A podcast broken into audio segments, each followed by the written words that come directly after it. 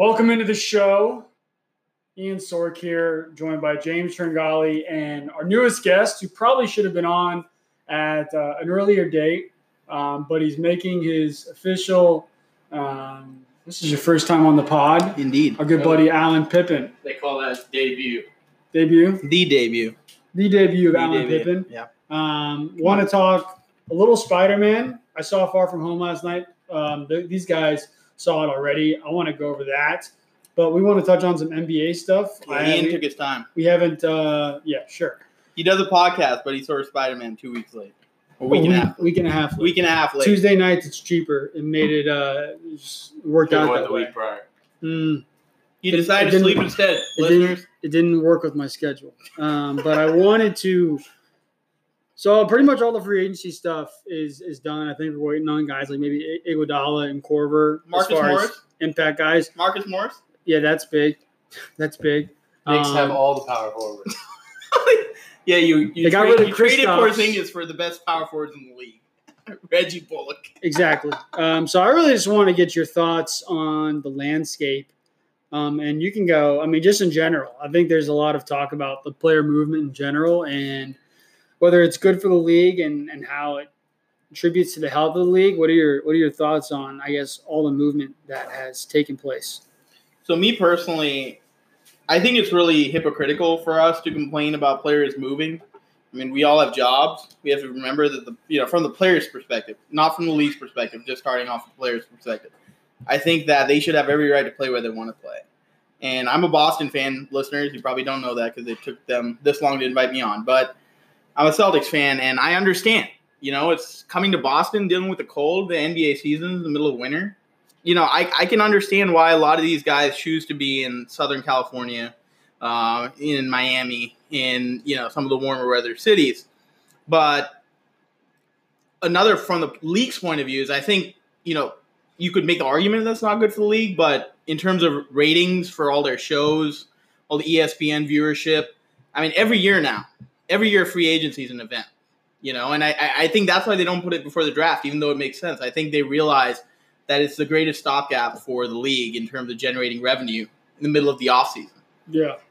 One thing too is I think is like one, the players aren't locked in to situations, but now the teams aren't necessarily locked in. And when stuff goes sour, doesn't work out, you can see that they'll move on quickly, whether you're under contract or not. And we saw that with Paul George. Um, what did you think about the uh, the move? I mean, you I think you credited Jerry West initially with a lot of it, but after reports and things that have come out, seems like Kawhi has been the master. Uh, he, was- he was kind of it was, it was his plan. Um, what do you think of of his move to the Clippers and how he did it? So I, I don't fully buy that. I, I, I I understand that that's the public perception that we're being offered, and I, I, I'm sure there's some element of truth to it. I think I think certainly the Clippers were told that hey, you need to bring this other piece for us to come, for Kawhi to come. His people told him that, right? Because the second the Paul George news filtered through, he immediately agreed. So we know from that point of view, he was he gave them an ultimatum. He said, "You bring another superstar, and I'm coming." I don't think that's that was ever in doubt. But I think that the Clippers realized that they could eke out a little more time from Kawhi's camp. And I think they took their sweet time. They could have offered the same deal for Paul George two days before, three days before. I don't think they had. Here's the problem though: is Kawhi was like he called KD first. That was the first guy he called, and then he called Jimmy Butler, and then he said no, and then he finally called Paul George, and persuaded him to do it. So I don't. I mean, like I still don't think that takes away from Yeah. the fact that Jerry had the team in a position to be there. yeah, but I don't. But like I, I I don't. I don't think he. I'm, I'm just saying. I think it doesn't get done unless Kawhi's is leading the charge. And if Wait, Jerry West doesn't manage the Clippers the way that he did, Kawhi doesn't want to go there in the Yeah. first place. So But yeah, he, I mean, to give him credit for all of it, that's whatever. And it's not like Jerry West is going to come out and ask for it, sure, but definitely got an insight into a guy that we really didn't know at all. Probably still don't. that's really the big know. takeaway for me. Oh, that's Um, definitely true. But I mean, I think it's cool that he clearly he wanted to go to back home, but the fact that the Clippers were his preferred destination, even after the Lakers opened up cap space for him, and he didn't have to do all this extra work. Kind of shows us what he's about. And again, it's still a thing Jerry deserves credit for But- getting them in that. But hold up, hold up. I, I don't think we're considering what the Clippers were doing for those three days. You're right. Kawhi was part of the recruiting pitch, but don't think the Clippers were just sitting there and twiddling their thumbs. Like they were on the phones. No, yeah. they- Well, it, it seems like if he didn't bring up Paul George, they weren't going to magically land on Paul George. I think that's what Ian's getting at. I mean, it's I- like I, I agree with that, but I, I'm 'cause saying we all heard Jimmy. We didn't hear KD until I mean, Later. like kind of, Kyrie. We got. really. We heard about Kyrie. They, they Um, just said that Kyrie was. But I think the what Ian's getting at is like Jerry didn't like have this master plan. Like they put themselves in that position. But no, I, I agree. I agree with Ian that like I don't think we should just like all hail Jerry West. no. I, I agree with that. um, I think it's I- I think somewhere it's in a bit of between. But yeah, I mean, and I think you, Kawhi definitely did some heavy lifting. I, like, yeah, like, I just 'cause he he kind of strung the Lakers, like pretty He much. did. He did. No, He did. like Kawhi definitely did. Um, Well, I think if, he- he if knew the what Clips don't make the move, he probably goes there, right? I mean, is Yeah. that like I? Does, it seems like he wasn't going to go alone. But then does he go back to Toronto? It seems like that would have been the second choice. Now, how how do y'all how do you feel that even after the KD injury, that he was the first one, and then Jimmy was two, and Paul George wasn't until later at three?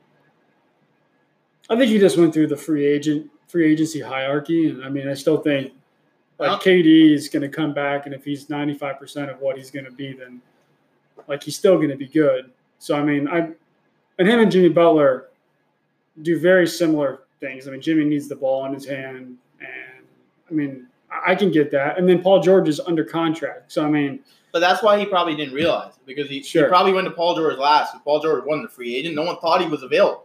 No one had any idea that Sam Presti would actually consider trading. That's why he probably went. They got a haul. I mean, he got the haul, the greatest haul ever. AD was the biggest haul the ever. The problem is, is where are those picks going to land? I mean, I guess it doesn't matter because I know you can find guys, gyms, they they pop up throughout the draft. But I mean, those clip. I mean, the Clippers are probably going to finish towards the top for the next couple of years. What about the two? A two lot of those picks? picks don't come for, couple four of or years. That's fair. You have some that go into like 20, The two heat 24, 25, 26. and they have some swaps. So in the event that it could work Well, out. I mean, regardless, draft capital is draft capital. I Sure. mean, they could end up trading that for a guy. You know, like yeah, it's. I think if once it, I don't know if they were thinking about it, but if you, you know, Jerry knocks on your door and says we're willing to give you something for this guy, and OKC sits there and looks around and they're like, and I think "Are we going to win a title with this team?" and Paul George if you say no- realized, yeah, and your owners don't love paying the luxury, then you go full rebuild build mode and you, you get a young guy in, in Shea and you get a ton of picks and they'll probably get some young guys from Miami if that's where they trade him. So and Paul George, And they could still compete. trade, right? If they get enough good young players, I will say this though. I think the Paul George trade was more about Russell Westbrook. I think Sam Presti. I think he always He harder- also he also hold on, Paul, want to hear this. Paul George requested a trade. Correct. We'll get to that. But I, I, I think Sam Presti always assumed that Russell Westbrook had was a little more flexible than he thought he was, right? Especially in the playoffs. Like he always thought that he could elevate himself, maybe play more within the flow of the game, not take as many bad shots. And I think over time that trust has been eroded and that contract is just looming over him. So he was offered like a parachute out of an awful situation. Yeah, if you're OKC, it's kind of tough because, like, I'm just kind of going back now. Like, you had three guys who go on to win MVPs, and you didn't want to pay. You didn't know what Hard. You didn't know Harden was going to be this guy, but he was pretty good. And they didn't want to pay him because they didn't want to go into the luxury tax because they didn't foresee the the cap We're still not 100 percent 16. sure on whether that was So- a cover up for them just picking the wrong guy. It could be. It could be. This, I the mean, they- jury's still out. We'll probably never knockout. find out. but, But both of those came out. I think the claim is that, that- they didn't want to pay the luxury tax. Correct. So, But that could have been their little They, whatever they reached the finals with that team. press conference. they'll never reach the finals, you know, in the near term. Like they they had a, a team. But what I'm saying is they chose Ibaka over Hart. Yeah. Or they didn't want to pay the luxury tax. No, they chose- Either way, didn't, That- end, that didn't end well for them. For for all of Sam Presti's drafting, he's he's and they were up three one against Golden State. So it, it's not like they weren't actually there. Man, that's tough. That was a tough. That's a tough go, man. That's a tough. I mean, just because I mean, it's been a good decade for the franchise, but you could argue they should have accomplished so much more. Um, You should you should argue. I mean, I, I yeah, I think it's on the GM. You know, like I think that part of the GM job isn't just recruitment; it's keeping your players. but happy. again, then we don't really know the real story because let's say hypothetically, ownership doesn't want to pay the luxury tax. Then what's Presti going to do? You know, not And that's where he. I guess that he could can be make the it. spin that he chose Ibaka over Harden. but then why are they paying the luxury tax with Paul George and Right. Years later, Russell they're Westbrook. paying luxury tax, On a- which on a much worse to the fact that they chose the wrong guy. Yeah. But Could be. the jury's still out on whether those three guys could realistically, like, would Harden ever Coexist. be what Harden is if if he's there as a six man? what if he's eighty five percent of that? Then they probably win a title, That's I mean, which is why they picked the wrong guy. I think we luxury can agree with that. I think they picked Ibaka.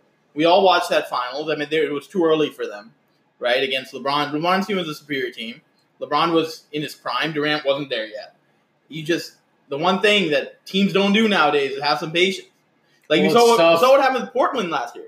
Like everyone, everyone thought Portland hit their ceiling, right? Like it's like guys, shut it down. Trade McCullough. You have to change it around. I think the problem with the NBA is it's become millennial basketball. Like no one has any patience. No one actually thinks that hey, you just had a bad series, or hey, you just How much of that is attributed to the freedom of movement that has been created? And there's a lot of good players. There's a lot of talented players. There's a lot of talent in the league. I mean, you But got that shouldn't that shouldn't negatively impact patience, right? correct. I think, like for example, the Bulls with Jordan, they were patient. Whether I mean, the ownership was a joke, still is a joke. There's not a lot of positive things, but the fact that like back then free agency wasn't really a thing, so they were able to keep all these guys. Sure, the Whereas culture now is a you, little you, different, you have obviously. to once these guys hit their third, second renewal, so Yeah. they're seven years in or eight years in if you drafted well like they did, you do have to make a choice. Unless you have got like that's why you will Ian always says Golden State was so lucky with Steph getting hurt the year before his renewal and he signed for four for forty four or whatever it was. that was a game changer. So then they were able to sign Draymond to a deal that he probably didn't deserve, but would have gotten from somebody else. But they were able to do it and everything lined up. I mean, yeah, the stars aligned for the war, but that, that just shows how hard it is to build it to keep to be patient. It is. I mean, it, it- but again, we have to we have to stress that I think Presti picked the wrong guy. I think we can all agree that Who who I have a couple. Not who, keeping who are, who are some teams that you think? There's a couple promising young teams that that should definitely be patient. I'm, I'd say I'm the team- the Kings, the team that and I the Bulls, the Knicks. Pelicans.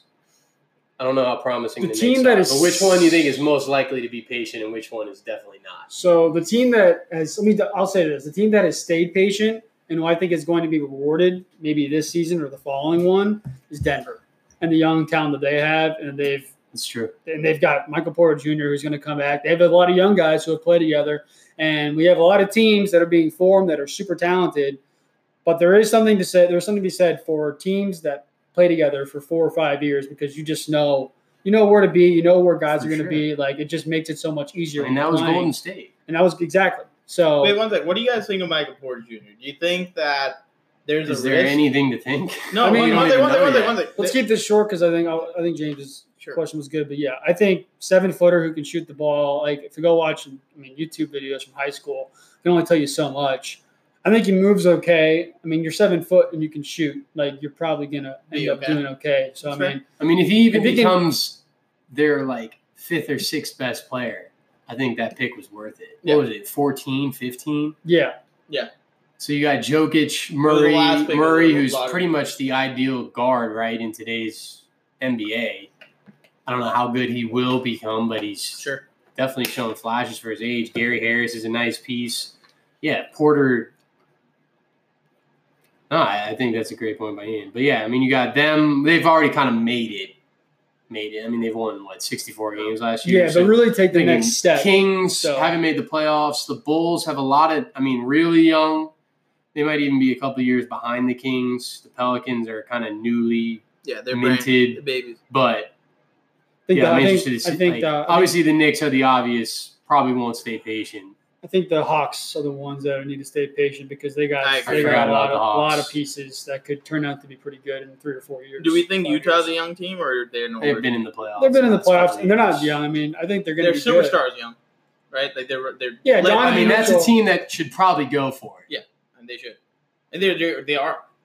So out of Hawks, Kings, Bulls, Pels, Knicks, I think Hawks are the most promising. I think Hawks have the most upside. I think Trae Young is going to. I liked him at Oklahoma. I think he's going to be really good. I don't think he's going to be Steph quite there, but I mean, he can chuck it. And that dude can shoot. I think he's going to figure it out. He's going to figure out how to play with the size. You have Reddish there. You have DeAndre Hunter, who I still like. You have this Huerter kid who's pretty Collins good. is good. Collins. I mean, you just have a bunch of guys who are going to be good. I So- agree with that, but I don't know if they have that one guy because I'll, I'll, here's my issue with Trae Young is like you put him in a playoff situation and he's a defensive nightmare. Like he, he has no ability to keep. I agree, with but I, again, I think over time, once he learns how to play a little bit more. I don't think that's something he can. I don't think I don't think he's going to be a top. I'm not saying he's going to be able to lock anybody down, but I think he's going to learn what he can and what he can't do. And eventually, once you play together with a certain group, you get a feel for what's going on in the court. I'm not saying he's ever going to be good, even a good defender. I think he, could- he could get by at a certain point. I- so So if you look at his advanced stats from last year, right? They're again, not good, on. but he was again- a No, no, hold up. playing with a No, no, young I, team. I agree with you, but if you look at his advanced stats from last year, they were historically bad. no, they Like, were. They were 100%. histor- like there have been rarely been defensive seasons played by players. But as bad defense as that. is also a team con- like It it's a Of team course. concept, and when young like young teams historically are terrible on defense. So I think the takeaway So- is if that doesn't improve, then that can hinder them. But to Azan's point, like they don't have the, the Who's the superstar. Yeah. We've seen teams win without that. Okay. No, I It agree can with you. happen. But but I'm saying, wouldn't you rather than And they have enough to get that guy. But wouldn't you rather package Eventually. three of these guys? That's what I'm saying. Yeah. But you, they Yeah. have to prove that they're worth something. They're really young. and they're super. I mean, the they're- Hawks are super young. The Bulls are I mean, super and young. they're the gonna- Kings are, to me, on that cusp where they need to decide what's going to happen. Yeah, this is kind of a make or break year. because the Hawks are going to. I mean, they have got all their all they have kids. They're all in their early it's too twenties. early. They're going to four years from now. They're still going to be super young, even if they have this Yeah. core together. So, uh, but I want to let's change gears. Let's go. I want to go over your team, Boston Celtics. Um, this is a team who had accumulated a bunch of assets in that in that Brooklyn trade back in 2012, now or 13. It was the first big haul. First big haul. Yeah. Here we are in 2019, and yeah, I think then you made the trade for Kyrie Irving, and you know all this stuff has happened. Tatum's been good, not so good last year. Brown's Brown's had Brown's had his moments where he's gone up and down. How are you feeling going into next year about your squad? So I feel a lot better than last year. And I know that sounds completely crazy, but You felt time out. You felt better about this squad and like at this point of the year. So you acquired Kemba. Kyrie. You acquired Kyrie in the summer of last year. no, the summer You- of the year before, we acquired him the year before that. Forget. Yeah, that's right. My bad. Go ahead. Sorry. Never mind. So bad question. So I think that the thing with the Celtics is, if you follow if you follow the Celtics, you'll understand that the way the Celtics play basketball is a little different from the rest of the league. I don't think it's the conventional superstar method. I don't think that's ever worked. I think if you look at the history of the Celtics, we've been best when it's been a team dynamic, right? Even Larry Bird, like the kind of superstar he was, right? Like one of the best passers ever. I just feel like the culture of the Celtics, like when you go into the stadium and you know when you watch games and you see how the reaction is when you have Kyrie dribbling the ball. Guys who around. feed off the crowd. Correct. Right. the Yeah, crowd, a- the crowd, energy it doesn't connect to the city. Like the Right. city is a hard nose. You know, it's kind of like New York like that. Like, it, like it's it's it's a hard nose, like blue collar city, right at heart. So I, I- think they want to see guys who come out and compete. I, I don't think it'll ever be the, the place where we get the the the Kawhis and you know we have these big name free The agents. talent's going to have to work within the organization. Correct. Where the, right. Correct. So I, I mean, I think that I think sticking to Tatum and Brown was the right idea. I think I think a lot of you guys will be surprised next year at how Tatum and Brown play because I think the way that unfortunately Kyrie and Brad didn't get along at all, and because of that, you know, most the offense was very like was very static. It wasn't pace and space like they played the last year, and you saw the difference in results. Like you had more talent, but the team wasn't. I don't, good. think, I don't think it just worked because Kyrie is so damn good one on one. Yeah. and I, I think he can. I think he can get guys involved, but it's not. Like No. it doesn't fit well, especially within the offense that they were trying to do, where there's just a lot of a lot of play. You're moving bodies. Pace There's a lot. space. There's a lot of handoffs. Like, It's like a college handoffs. offense. Yeah, Yeah, it's like Yeah. Brad Stevens' offense. I mean, look what look what Brad Stevens did for Isaiah Thomas, right? Yeah. Avery Bradley, like what he does for guards. Like the system he runs, as long as a guard can stay disciplined within the system, right? He's gonna have the best stats of his life. Ian Kyrie had great stats. But here's the issue. When Isaiah played for the Celtics, he wouldn't come up the court. He wouldn't come up the court, dribble the ball around. You know, at the end of the games he would, and he was a great closer. But early in the game, you pass the ball off, you get motion, you get Horford coming and set screens, you had a lot of pace and space, and he'd get the ball, you know, while he cuts into the corner or he cuts to the top of the key, and then let loose. It wouldn't be last year the Celtics were bring the ball up, and the guy who had the ball was so scared about getting it back that he puts a shot. yeah. I think you guys are actually going to miss Horford more than anything Oh, because of the for sure. he just did so much for that team, and I think he was arguably their most important piece over the past couple seasons. Agreed. I mean, he's been our best player, but you can't also deny that he's 34, Yeah, hundred percent. and you can't. Pay You know, I, that I guy don't. I don't think mil. Danny Ainge can pay 110 million to him. I, No, I agree. I, I honestly, Which again, is why it's so hard to go back to keep teams together. it is. It's so hard. It is. I mean, And you- they know that they're gonna like if they would have done that, they wouldn't have been able to keep Brown and Tatum. you're right. And and They you know, would have had to choose. you know what Danny's big plan was, right? His, his big plan was get Kyrie, convince him to stay. You have a superstar, and then trade for AD because then you'd feel comfortable putting Tatum, Brown, probably both of them. You'd have to give up in the AD trade, and then you probably have more than LA with the picks that he has. But if Kyrie's not staying, he he couldn't do that. And the fact that he replaced Kyrie with Kemba is pretty impressive. Like I, it could have been so much worse, right, Yeah. for the Celtics. Like, can you imagine? Oh, yeah. I, I'm excited for them.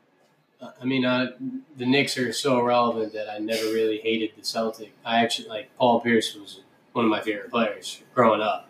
He's kind of a clown now, but it He was did- fun, he did it was predict- fun to see them beat you know the He did- Lakers. he- but yeah, I'm I think I mean I I would be shocked if they don't have a better record. Yeah. I'd be shocked if they're not all playing better and happier this year with Kyrie gone. And if anything, it, it probably lit a fire under Tatum and Brown. Yep. Especially Brown, who I, I believe is on is his contract here. Right? this is so last year. Yeah. um, And the big I think those guys are extremely talented, tons of potential, and that could have just been the thing that they needed to take them to the next level. Yeah, and and and the biggest X factor next year is going to be Gordon Hayward. I mean, this is a guy. been big on him. I've so I I, I have Well, always been big. be. I, you have to be, but but think about it, right? Like he was an All Star in the West a year before he got hurt. Right, comes in, smack, you know, compound fracture, dislocated ankle, little bit of ligament damage. Thankfully, not a lot, but from what we saw from the Paul George injury, it takes a year really to get back in the flow of things. I mean, right? yeah, no, I So agree. so last year, if he was sixty percent, he was would know. uh, last year he was about sixty percent, I'd say, It's of tough. what if he can get to ninety percent of what he was, and he's he's a really unselfish player who likes to move the ball. He's going to be one of the ball handlers on the team. It's going to be What's- Kemba and what's, Gordon. What's interesting is I still remember when they signed him. His numbers up to that year in his career were actually very comparable to Paul George. Yeah. Who ended up having He's a couple of years probably a career year, like Paul George. Yeah. So, I mean, yeah, if Gordon Hayward can be a, a re- return anywhere near what he was, be their fourth best player, Yeah. that would mean Tatum and Brown are probably playing pretty well. Yep. There's That's a not good that team. many teams in the East. What that what do you guys think of would scare them. what do you guys think of the Kanter move? Like I know Inez has a I think he's gonna he's fit not in. Horford. He's, not Horford, but I think he's going to fit in with that city because of the way that he plays and his energy. Um, He'll but be yeah, a good backup center Yeah, for sure. Uh, then who's starting? He's a good backup center. Sure. If he's your starter, that I mean, defensively that's trouble. no, like Ian said, they'll they'll love him. He tries. He, I mean, the effort, the offensive boards, all that's there. Um, and if you if he's going up against a traditional big, then it's not that big of a deal. But if he's going up against a stretch or a quick guy, then it's. I mean, you get Sure. a switch on a screen. It's ugly, but So so moving to the rookies, the Celtics this year. Another reason for excitement is I, I, like think Carson Edwards. I, I really like Carson he's Edwards. got He- cojones. He's he's a bucket. I mean, he's a walking bucket. Like I don't think he's ever going to do anything else in his career. And but just having- and he's beyond confident. Beyond. I mean, I, I watched this guy in summer league, and I, I, I sorry guys, I, I have as little life as. I've been watching summer league. There you go. Yeah, Um. I mean, he doesn't like he shoots at the first sight. I of mean, space. I knew that he had that when he when they played. Uh, I guess it was Virginia Tech. Was it te- Tennessee? Purdue? Tennessee, Ten- and, and Tennessee. our other guy, just went off. Off. Went off in And- the tournament. our other guy, Grant Williams, who I'm also very excited about, is kind of like a, you know, maybe a poor man's Draymond. Like he's a big guy, like six seven, not too tall, just like Draymond, undersized.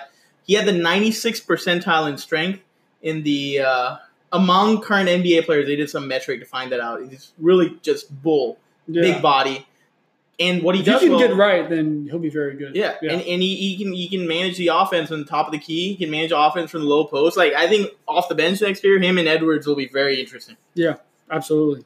Uh, quick thoughts to end our NBA talk. Just we'll go ahead. Just favorites heading into the season. The most open it's been since we were kids, probably going. I mean, this entire decade. I'm getting league pass, and I'm going to watch probably a lot more than I did this past year because there's a lot of teams that I want to see play.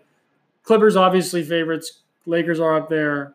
Um, imagine you're going to have Milwaukee. Azan, I'll let you go first. Utah. Any any additional thoughts on who you think will end up? I, I don't think there you at can the write end? off Utah. I mean, I think that Rudy Gobert is just Yeah, no, I didn't. I didn't. I wasn't on Yeah. purpose. no, no, absolutely. Um, let's let's go to the Eastern Conference, right? Because we always assume that, you know, we're assuming right now because the West is so stacked. But I think the East has some really good teams at the top.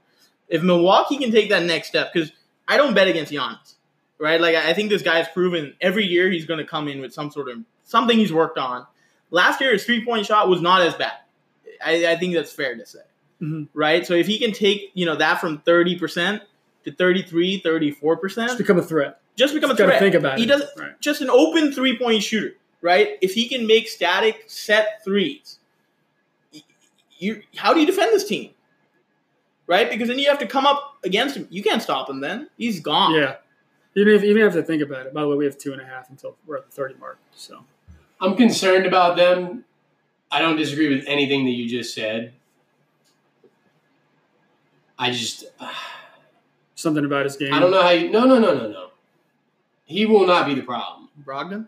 I don't know how you lose him. I, I just don't know how you choose Brook Lopez over Malcolm Brogdon Yeah, Or Robin Lopez for that matter. and then bring in Rob. I mean that's that was I mean that I don't, I don't think that was the decision. I think the decision was Brooker Brogdon. I just don't know how you do that because you already have a guy who's. I mean, Giannis is bait. I don't know. I I think Philadelphia got better. I don't think Milwaukee got better. And the fact that Philly took Toronto to Game Seven and Kawhi stuck a dagger in their heart, I I think I think Philly's the favorite in the East. I mean, moves can be made, And in the West, and and I would even like Boston. This version of Boston versus versus Milwaukee as well. Yeah. I just I'm not sold on what they have around him. Maybe they can make a deal. Out west, I actually I wouldn't bet money on them winning it, but I think people already I already saw Portland like down at like six or seven. I think people are sleeping on Portland. that's a good pick.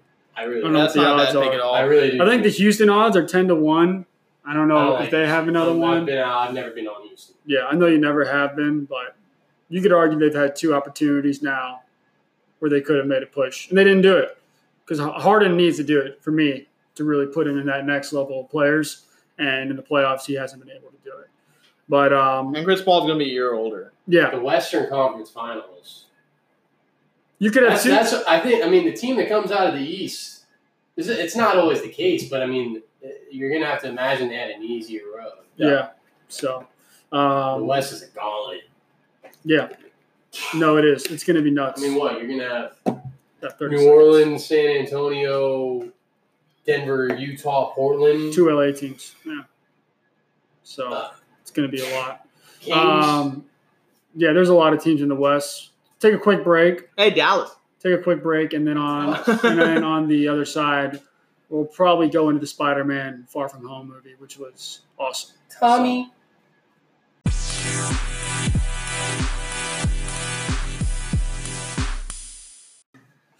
All right, so uh, I We didn't talk watched. about Russ. we didn't. No, we didn't. You want to? You want to do that real I quick? think that needs its own podcast. I, I really do believe that. I Real don't- I- quick, where do you think he lands? I think I think Miami's going to try and do it. They've been irrelevant for the last few years since LeBron left. Um, Hard That'd be, knocks. that'd be good for his brand. Hard knocks, man. Riley's 74. When guys get up there, they want to they want to win. So I mean, don't be surprised if he goes up. I don't. all- I don't in. hate. I, I mean, it would be amazing to watch. But Hard knocks. if Jimmy and Russ actually figured it out, that'd be a tough backcourt. That'd be tough out in the playoffs. That'd be tough out. The Just the personality, likelihood the, that pers- that. the personality clash could be I, very. but what I'm saying is, so if they actually, figured it out, You're gonna have I a mean, big, the, Baker the Mayfield, clock Hugh is ticking for both of them. It's gonna be Yeah. Baker And it's, Mayfield, it's Hugh tough to teach old dogs new tricks, but they're not that old. But they're old enough where the urgency should be the age is probably heightened. Russell's old. I mean, Jimmy's a wing, but Russell old old guards, aging guards. their, always their window would be two years, and they would need something around them.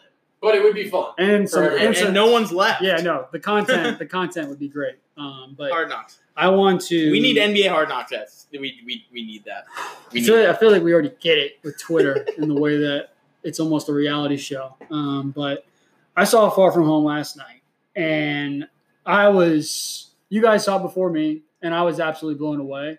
Um, I I'm gonna let it sit, but it's got to be up there in the rankings for me as far as the MCU movie rankings. And for me, it was the fact feel like that every time another one comes out now? It's insane. isn't it insane that they just keep on doing it? But for me, this one was so tough. It was tough because you're releasing this movie a month after Endgame, where it was just this enormous film with so much going on and the events that are taking place. Stark dying, all these characters are in the movie, and you have to follow it up a month later and create another villain that's going to somehow even uh, if you're not going to come close to Thanos and like what his character was. So to me, the challenge of putting together a product that was going to come after Endgame and be good was really difficult. And to me, they did that. How many movies would do like we we were like halfway through, and they basically do like.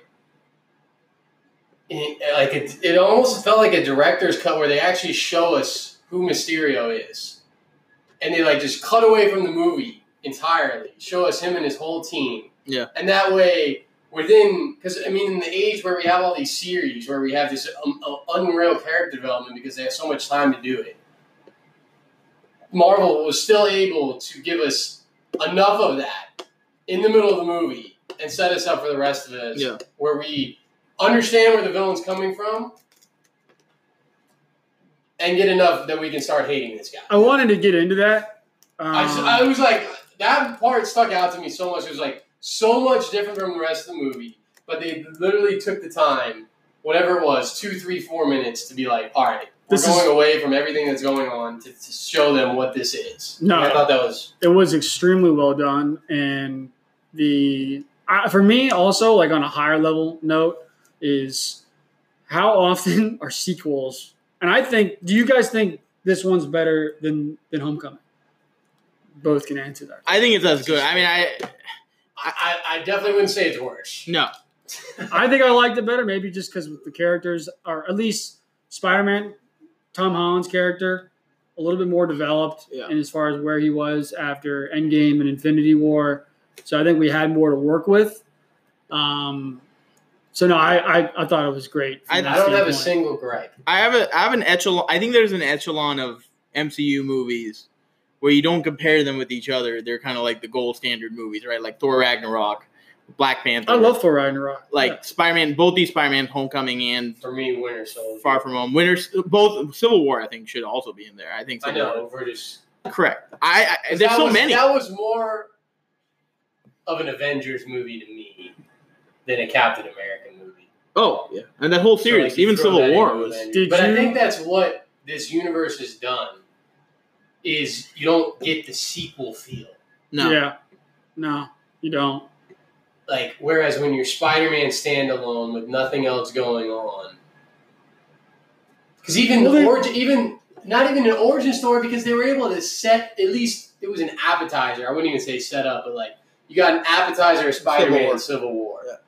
No, yeah, and they take their time, right? and they didn't do the Uncle Ben thing, which No. is all We all don't need known it. and seen done twice. We don't need it again. And So like this didn't even feel it didn't like they have the ability of what they built to not have to do a sequel. It's yeah, like- and it's how they tell the story It's too, a because it's the like- next comic book. in Spider Man like with Tobey Maguire Spider Man, it was like or traditional hero movie. It's like he becomes the he, you know he learns that he's got this ability. He becomes this hero. There's this girl, and then he gets the girl and he defeats the bad guy, and that's all done in one movie, where they've spaced it out so well with the introduction in Civil War to. There was a girl in the first movie, and this kid's trying to figure it out, and he's figuring it out. He defeats this guy, and then you realize that's not the girl. Yeah. And MJ's actually at the end, and they tee that up, and they leave that for us, and then it just kind of funnels into the second one, and it's just the flow of the story to me is More is- natty. Well, I think yeah, they cut their teeth because if you go back and you think of the Marvel movies that you're not like super jazzed to rewatch, or if we were, to, I mean, you and me did it a while ago where we ranked them. Um, it was the traditional sequels, Iron Man two, not anywhere near the top upper echelon. no. That was that was before Thor all 2. these other people came in. Thor Dark 2. World, which Yep. some people have, have come along on. I'm but- not. I'm not. Yeah, It's, it wasn't terrible. No, but that's my point. Is it's not anywhere near what they're putting out now, and those were true sequels right. because we weren't even at Avengers yet. Yeah. Dark World, I think, came out right after. Yeah. maybe, but either way, they What- were like what- they felt like sequels. Yeah. These don't feel like sequels anymore. Agreed. What is um? How did you guys feel about the the connection to Tony Stark and the farewell theme that we got, and how that kind of tied into Tom Holland's character? Well, I, I thought their relationship was, for me, one of the best connections we've had in the MCU, right? Because Tony's a selfish, self absorbed, you know, initially selling weapons like Playboy, right? Like that's his character. He's, he's so shallow.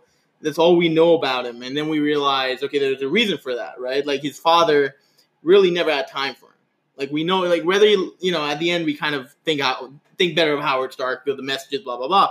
But he sent, he shipped him off to boarding school. He didn't have time for him. Let's be honest. And I think Tony showed such incredible maturity to see this kid who also didn't have a father figure. You know, Aunt May's great, but like he didn't have a father figure, and to set up that connection the way that they did, I was was incredible. I mean, I, I it was so organic, and I think in in Endgame when you see his face when Tony passes, and it's it's so well done. Like tra- trace, you can trace that point all the way Good back. actors too. Yeah, They great. together on screen. too. You can trace that relationship all the way back to Civil War, and it's so organic. None of it was forced. None of it was, you know, pushed upon him. Like, hey, we need to make Peter, you know, his ward or whatever. You know, like the the argument they had right when they were on Titan. Yeah. Like when when Doctor, oh sorry, on the spaceship when Doctor Strange is like, who is this guy? Your ward? And it, it, it just shows how natural the relationship was, which which is incredible. yeah, Yeah, I don't know if that's in any of the comics. I don't I, I don't think so. like Tony. So it's like amazing that they came up with that idea because that was, I mean, a huge element of the end of you know the last three movies that Tony Stark showed up in, and we still, I mean, we're still seeing it in this movie. Yeah. This, I mean, it just touched like it's amazing how much better they did Spider Man. I really like the Andrew Garfield ones. Not as much. If we had a rank, not as much the sequel. if we had to rank them right now, I think we all agree Tom Holland's one. I mean, there's no, there's not even a point where it's, it's, It's Tom not- Holland. I mean, It's Tom Holland one and two. It's then Spider Verse three, and then It's rest. Miles It- Morales. It is no, it, I, it is. as far as yeah, It quality is. of the movie. Yeah. I mean, uh, the first Andrew Garfield, I thought was better than any of the original trilogy. We, ha- I mean, we can thank Well, the problem, Maguire and Sam Raimi for kicking Starting, all this yeah. off. Right. I mean, they definitely deserve. I mean, their graphics were insane. well, it doesn't Right. help Yeah. too that I think that like Maguire and Garfield were probably like in their mid to late twenties trying They to were. play like. you know, I think I think Maguire was older than we are now, trying to play a high school kid. I'm They So that's- pretty sure Garfield was. Yeah, They both were way 29. too uh, old. stupid cat. I mean, I, I the reason why I like the second one, but I just thought the people that they picked were so much like the girl, Emma Stone, Gwen. Like I, I mean, and Better cast. Uncle, and I mean everything was better selection, and then Marvel's obviously just I love. I, I like. Take. I like MJ's character in this one a lot. Yeah, and the way that that it's a she she fits in actress. Zendaya, yeah, she's great. She's absolutely phenomenal. All right, which begs So- the question: Are we going to have an MJ death? Because they haven't shown the Uncle Ben death on screen, right? I don't think they're going to do it. I, I don't think there's any point. Maybe we'll know more about him, but I don't think they ever revisit the scene or Well, I think this No, is. I don't think. I they- think. I we think this talking about it is. earlier. I don't think they will. I think Tony Stark is, is, Is that is that version of that. that's fair? I, I I definitely agree. don't. I, I don't think it adds anything by going back to Uncle Ben. Yeah. Because they just they haven't addressed it at all. Correct. Which is fine. It's whatever. We, we know that it happens. So Mysterio, you kind of gave. I mean, you, you said it. I thought they did a great job of laying out the villain in this because, like I said, you're following Thanos, who's this, you know, extraterrestrial threat to the universe. Powerful.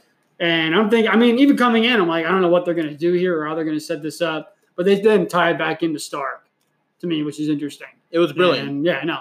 So and you saw those some of those people in in no, I mean, Iron they Man 1. referenced it, which was awesome. which is I mean Kevin Feige, like he's the brains. Like there there is somebody it's like you remember the old Spider-Man uh, cartoons, like the web, like Madame Web and stuff. Like everything is all these worlds are interconnected. connected. He's Madame Web. Like he connects all these stories in a way that is just incredible. Like I, as long as he's there, we are never going to get a bad MCU movie. I, I don't think you can make an argument that any of them so far have been bad. Right? Some of them not as good as the others. Yeah, I mean, they might. I, I agree. I don't think they're going to strike out as they like venture out and try to find, like they're doing this. Is it the Inhumans?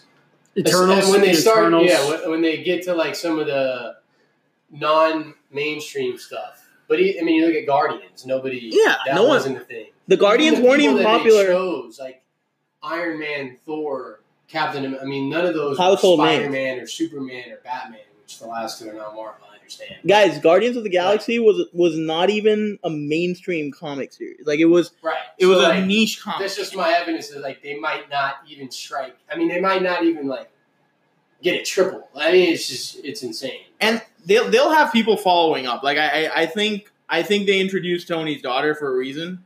I think eventually she will play a more traditional Iron Man. Like I I, I think they'll keep it rolling. I don't think they're going to take the concept of Iron Man just throw out the window. I think I think they'll find a way to reuse it and make it. You know, she'll be How, very s- different. How sick was the nanotech suit in the beginning? That was cool. Also, like just from like a viewing experience, the By bar, far the best. the barf, the barf illusions where he's basically sending Peter into these like weird spaces. I got kind of, I got, got I got kind of nuts there, and you didn't know what was actually going, Going on. on. Wow. It was, it was it was brilliant. I mean, they made you feel like what Peter was feeling. Also, did you guys realize? I, I didn't realize Spider Man was as strong as he was Dude, it's, yeah. until He this movie. He I took, mean, he's out here holding up buildings and stuff, and like, I mean, you tell me bullets he took in from those drones, like in- Yeah. in, the last scene, like he took, and those those are real, I like think he took. uh, I mean, I think the I, suit- I, I was yeah, thinking the I think suit his is- suit has to be like the Wakanda, like Black Panther suit. I mean, It he's- he's- just ref- he's got like, some deflect some some. pretty like sick. he was Yeah. he custom built like that. Yeah, they, I mean, he was getting shot and they weren't. So it, it had to be tech from Black Panther Yeah. suit that he chose He- to put into the Spidey. He suit. got, he got he got run over by a bullet train too. Yeah, I that was wild, and then he survived that. That was pretty intense. I That's I, pretty. I think he is stronger than we know. Like I, no, yeah, you get hit by a bullet train and you can get up from that. That's that's a pretty indication. What did y'all think got- of? Because it was a, I feel like it was way more prevalent in the first two Spider-Man series. The whatever anime calls it, which was there for comic Spidey tingle? relief, but the Spidey sense, the fact that Peter didn't have that, like that was something I feel like was a big, like more than the The super maturation, you know, it's a strength and part. stuff. It's a part of the maturation process of, of Spider-Man. No, I agree, 100. percent I think it had something to do with Tony. For- no, I'm, I'm just saying.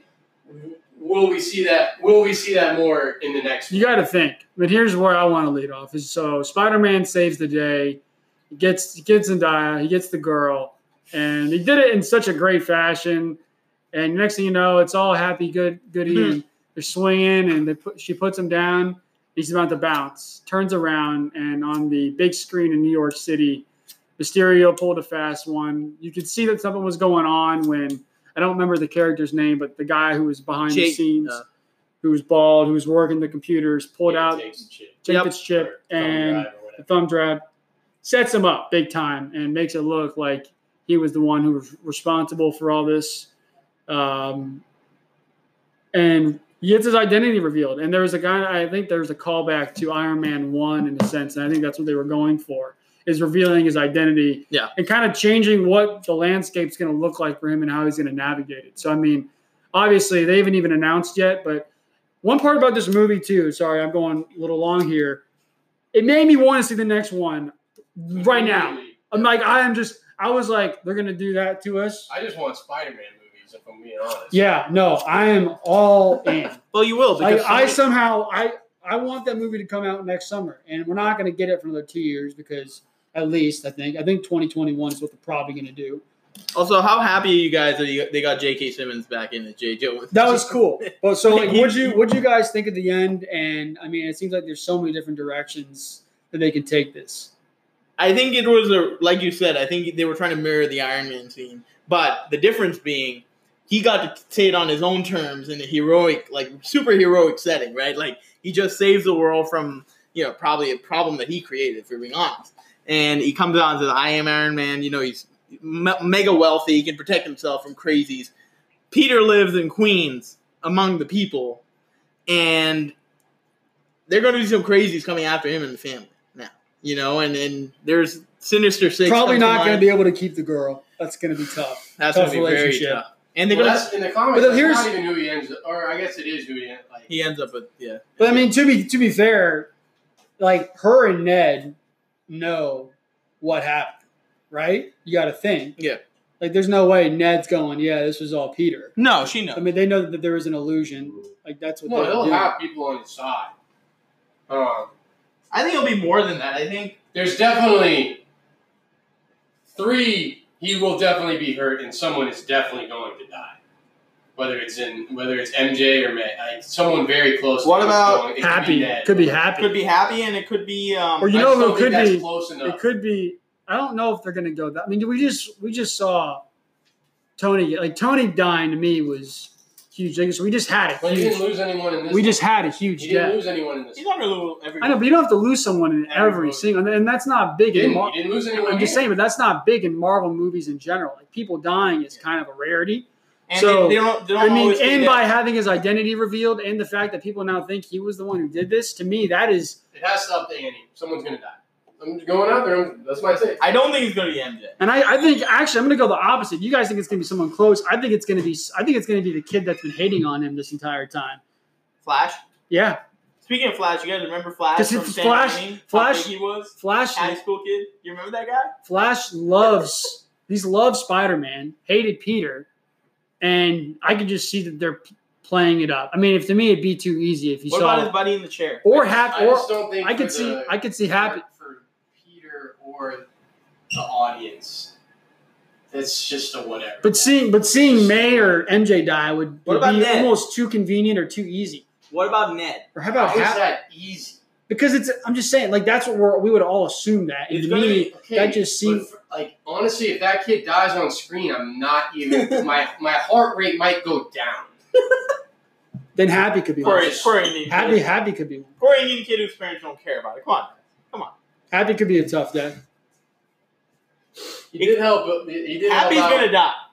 And by the way, what about Rhodey coming into Peter's life? I feel like he was part. I part feel of like the next one is going. I feel like there's we definitely have the would potential. you- we were in, me and him were talking about earlier. Who? Because he's gonna need help. He's gonna be going up against probably Vulture, Scorpion, Mysterio, the whole probably other guys we haven't even seen yet. He's gonna need help. Mysterio's not. He's dead though. He's not dead. No, I He's don't think he's dead. I don't think he's actually No, dead. I don't think he's dead.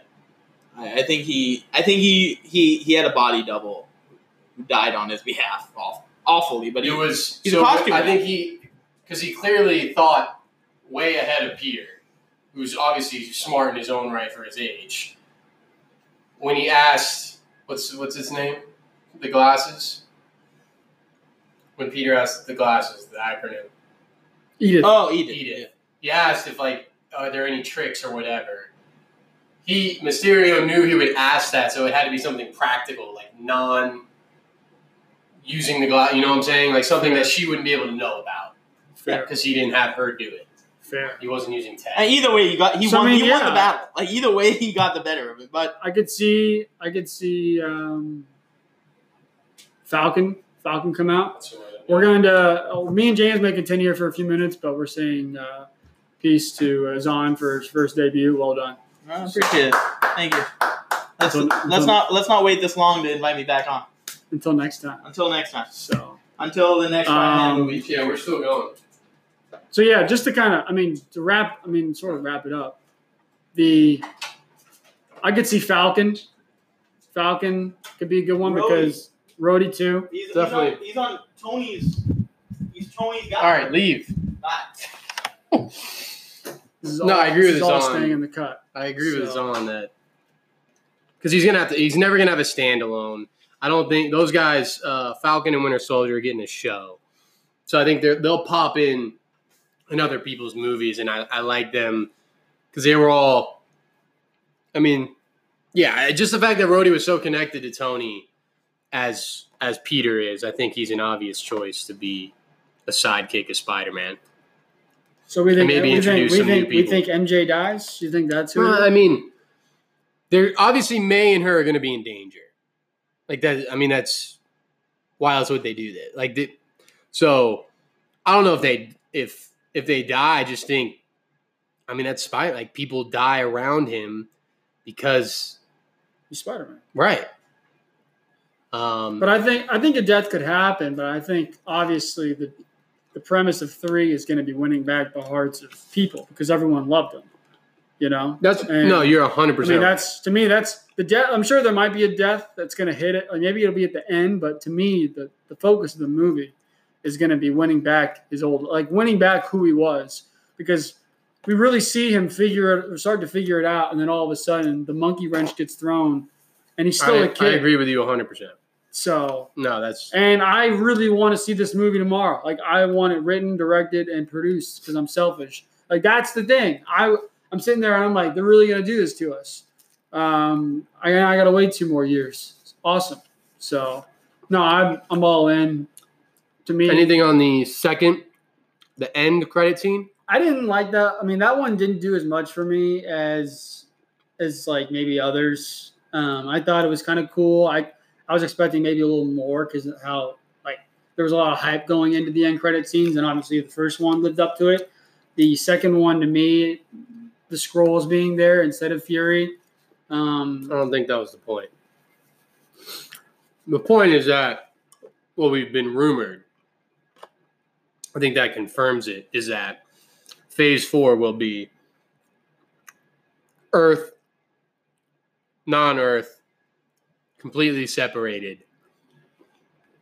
And it's showing that Fury is going to be off there with Marvel and Guardians and Thor and then you'll have Black Panther, Spider Man, the guys we mentioned before on Earth. Like I think that's what it was setting up. sure, I think Bigger maybe scale. a little bit of funny, like wow, Nick Fury wasn't there the whole time, and then you go back and you think, like I watched the video after the fact that he let people call him Nick. There's a scene where he says no, like my mom doesn't even call me. Everyone calls me Fury. So like there was some things where like some some super heads probably caught him. Were like that's weird. yeah, But I think that's what, yeah. I mean, the first one was Spider Man's world. That's what he's going to have to deal with. The second one is what, you know, just giving us a taste of what this next, I don't even know how long it'll he be. wants to play Spider Man until he's. I mean, he's 23. I mean, and we're I feel like we're just scratching the surface with him. Still, I mean, obviously he's going. It's like this next Spider Man will be his sixth he's going to be a very rich man. a sixth picture. But I'm saying as a character, like the character of him, I feel like there's still so much more that they Oh can do. We haven't gotten Oscorp, which includes, you know, Norman Osborn, his son, who um, the second one didn't do really nearly as good a job as the first one with. You got Gwen Stacy hasn't even been introduced. No, I Does he- mean, so he ends up with MJ or Gwen. So like the second one, Gwen was his first. Like I think, I mean the comment like well, the first, I mean, you could. Gwen was his first she dies, then MJ comes. But the first Spider-Man movie went with MJ right away. Gwen like isn't really a thing. It's the girl from Jurassic World. Yeah, I forget her name. yeah. It's- You're saying She never dies in the original trilogy. The second one just chose to start with her right away. They were going to do MJ second, which I think the second one, but we've already seen. Like we don't even see Uncle Ben. We don't like. It doesn't Do necessarily think- mean do you- Gwen has to come in. Do you think that the the first Spider like well because in Homecoming the first girl was his first love interest? Do you think that was how they were like that's our Gwen or you know no, she didn't die. No, she didn't die. I know you're she, saying. She left. Yeah, I mean they could go whatever the way they want. So Just to your point, we haven't seen any of the. Well, I shouldn't say any, but Doc Ock, Norman Osborn. It's been long enough. Some we like those two haven't been on the screen in 20 years, and these guys can obviously do them way better. I mean, Yeah. Spider Man has maybe just because we watched the movie, but he they, he has some of the best villains, kind of like Batman, you know. So agreed. No, it wants me wanting more. I don't. I think we get two Marvel movies next year. I think it's going to be the Natasha Romanoff spinoff, and maybe I think the Eternals may be coming out next year, and then I think 2021. with I was- Angelina Jolie. And then 2021, they have the potential to re- release four, including Spider-Man: Far From Home. So, Well, Spider Man 3. Sp- yeah, Far From Home. Jeez, Spider-Man three. So, and hopefully that gets announced because I don't want to wait until 2022 for that movie. That's gonna be, it's gonna be a good one. High stakes. So, we We covered have, it. We we covered have it. Star Wars in December. I'm excited for it, but I'm way more excited for Marvel. So, Yeah, which it's is crazy. which is crazy. Crazy. So we've covered a bit of ground here while James eats his pizza. Get this one out for you guys. Um, hopefully, you like this pod. I think I think we did a good job with it. Um, give us a follow on Twitter at Allan Pippen, um, A L L A N P I P P E N. I'm at Ian Sork. James is at Jimmy T10. Probably should change the handle or not, or you can do whatever you want. Um, Wow. check us out. And until next time, we will talk to you soon.